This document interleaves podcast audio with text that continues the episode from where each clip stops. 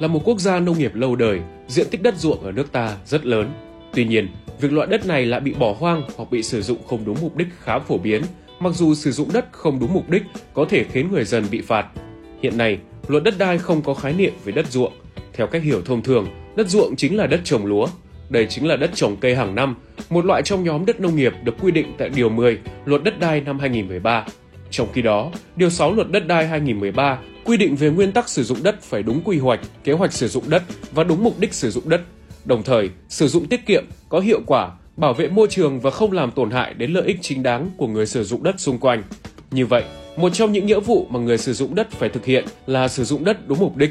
Ví dụ, đất ở mục đích sử dụng để xây dựng nhà ở, đất trồng cây hàng năm có mục đích để trồng cây hàng năm, đất trồng cây lâu năm có mục đích để trồng cây lâu năm. Như vậy, bạn sẽ không được xây nhà ở trên đất ruộng mà chỉ được xây nhà ở trên đất ở. Nếu muốn xây nhà trên đất ruộng thì việc trước tiên bạn cần thực hiện đó là xin chuyển mục đích sử dụng đất nông nghiệp sang đất ở.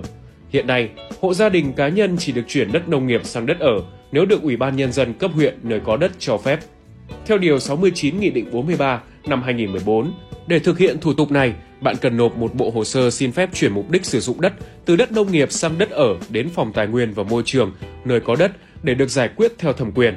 Hồ sơ xin phép được quy định tại Điều 6 Thông tư 30 năm 2014 của Bộ Tài nguyên Môi trường bao gồm đơn xin phép chuyển mục đích sử dụng đất và giấy chứng nhận quyền sử dụng đất. Sau khi nộp hồ sơ, bạn cần chờ đợi cơ quan tài nguyên và môi trường thẩm tra hồ sơ, xác minh thực địa, thẩm định nhu cầu chuyển mục đích sử dụng đất và hướng dẫn thực hiện nghĩa vụ tài chính theo quy định của pháp luật.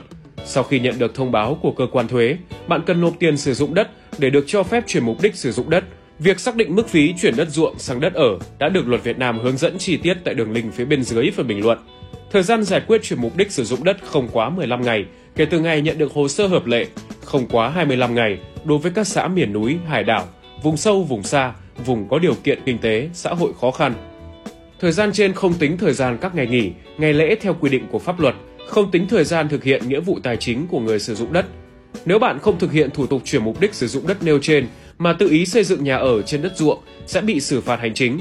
Mức phạt được quy định tại Điều 9 Nghị định 91 năm 2019 của Chính phủ. Mức phạt phụ thuộc vào diện tích chuyển trái phép và nơi chuyển đổi là khu vực nông thôn hay thành thị.